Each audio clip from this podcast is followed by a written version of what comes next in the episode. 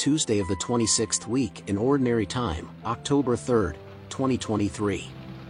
The Young Ambassadors for Christ Gospel Reflection, in Luke 9 verses 51 to 56, Jesus resolutely sets out for Jerusalem, aware of the challenges awaiting him.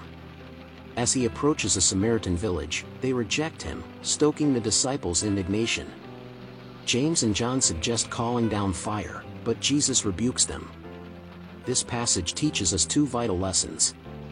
Firstly, Jesus shows unwavering determination to fulfill his mission, even in the face of rejection. He exemplifies resilience and commitment, urging us to persevere in our own journeys, even when met with resistance.